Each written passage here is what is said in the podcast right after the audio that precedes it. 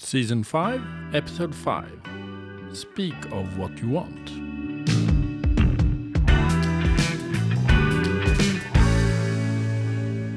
Yeah. The importance of stating your wants instead of what you don't want. I think this can be very, very scary because once you have stated what you do want, you also become aware of when you're not getting it. I.e., you will know when you fail, or fail, or Don't achieve it. don't achieve it and don't get it. So, by not stating it, uh, by being unclear with what you want, you also avoid conflict. And when you avoid conflict, you still sort of want things, but you don't go after them and you avoid conflict. And it will bite you in the bum sometime because in the, it will sort of build up as a not good place to be in when you keep not stating what you do want. What do you say about that? It is harder than you think sometimes to state what you want. Yes. Sometimes it's easier to say, I don't want that, I don't want that, I don't want that. But what do you want? I don't know. Mm. So it's actually harder than you think. Mm. And also give yourself some some uh, perspective on this because probably when you grew up, this was the norm. You were constantly being being told by parents and siblings or society or teachers, "Don't do that. Don't do that. Don't stay there. Don't make a mess." So you've heard it a long time. Don't, don't, don't. Yeah, but it also comes back to taking the time to think through something, to weigh the pros and cons, and and really have a discussion with yourself of what what you want. Sometimes you just react uh, very carelessly, almost, and Mhm. it's easy to say, "I don't want that. I don't want that," but have you actually thought and worked on the issue of what you do want? Maybe we can sort of have a uh, think of it as a playground where we together can explore these things. Because it might be that that I brought up just before here that it might be scary to state it because I might not get it. But if there's uh, some kind of mutual play- playground where we can uh, just try and talk about what is it that I do want and and and learn how to phrase it into this is what I want. I think it can be very fruitful discussions with a partner um, if you both have a open mind about it and don't judge them when someone's telling you their thoughts or ideas. So, so there is an openness that has to be there.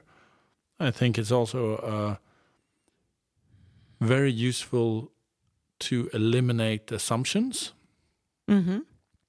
because there's very often that we assume that one partner wants to do this or, or wants to do that maybe because they did before or maybe because you just made it up all along and and never explored it Or maybe because that's what you interpret when they say don't do that and don't do that. So what's left is made up into an assumption, an interpretation of what you think they do want because they haven't stated it.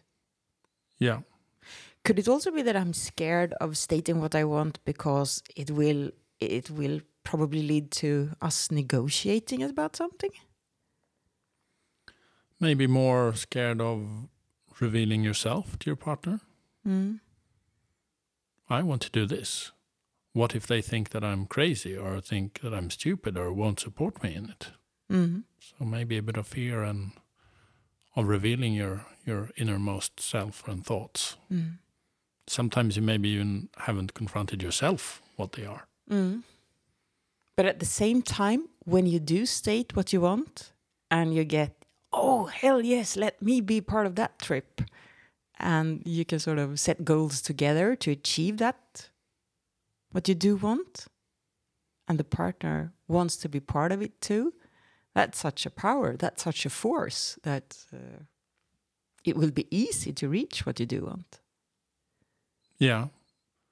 And that's maybe another part of this as well setting goals. Mm. If you've actually stated for yourself and your partner, this is what I want, and everyone seems to be happy with it and, and keen on it, then set up goals together. Mm. To actually achieve it. So then you have a, a common project. Mm. Or maybe it's your project, but I'm supporting you all the way. Mm. So yes, there is a scary side of it, but there is also a very heavily weighed positive side, I would say. Definitely.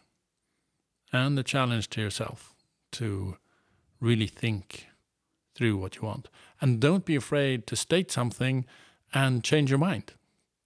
No, It- it's okay to Yeah, yeah. want something else now. I don't want that anymore. Yeah. But but make sure your partner knows this. Mhm. Otherwise they will keep assuming mm, that what you said you wanted a week ago is what you want to do. mm, So if you change your mind, Mm. make it clear. That's a good one. I like that one. Yeah. So better make more statements of what you do want than less, even Yeah. if you change them. Yeah.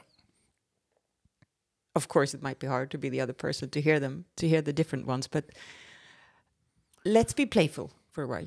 If you come with lots of suggestions and you change them constantly, well, maybe then you didn't think them through properly to begin with. So Yeah. maybe that could be the learning that, uh, hey, cool down. You need to really evaluate what you want. Mm. Or put them forward in that kind of sense that here, I'm trying, I'm just trying this one out. Yeah. What Hear about out. this? Yeah. What about this? Exactly.